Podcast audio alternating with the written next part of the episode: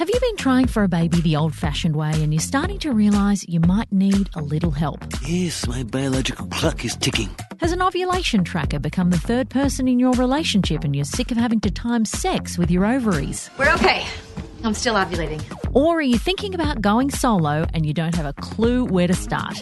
I'm Rachel Corbett, and Get Me Pregnant is not what I shout at men in the street. It's the name of our brand new podcast, and it's your no BS guide to assisted fertility.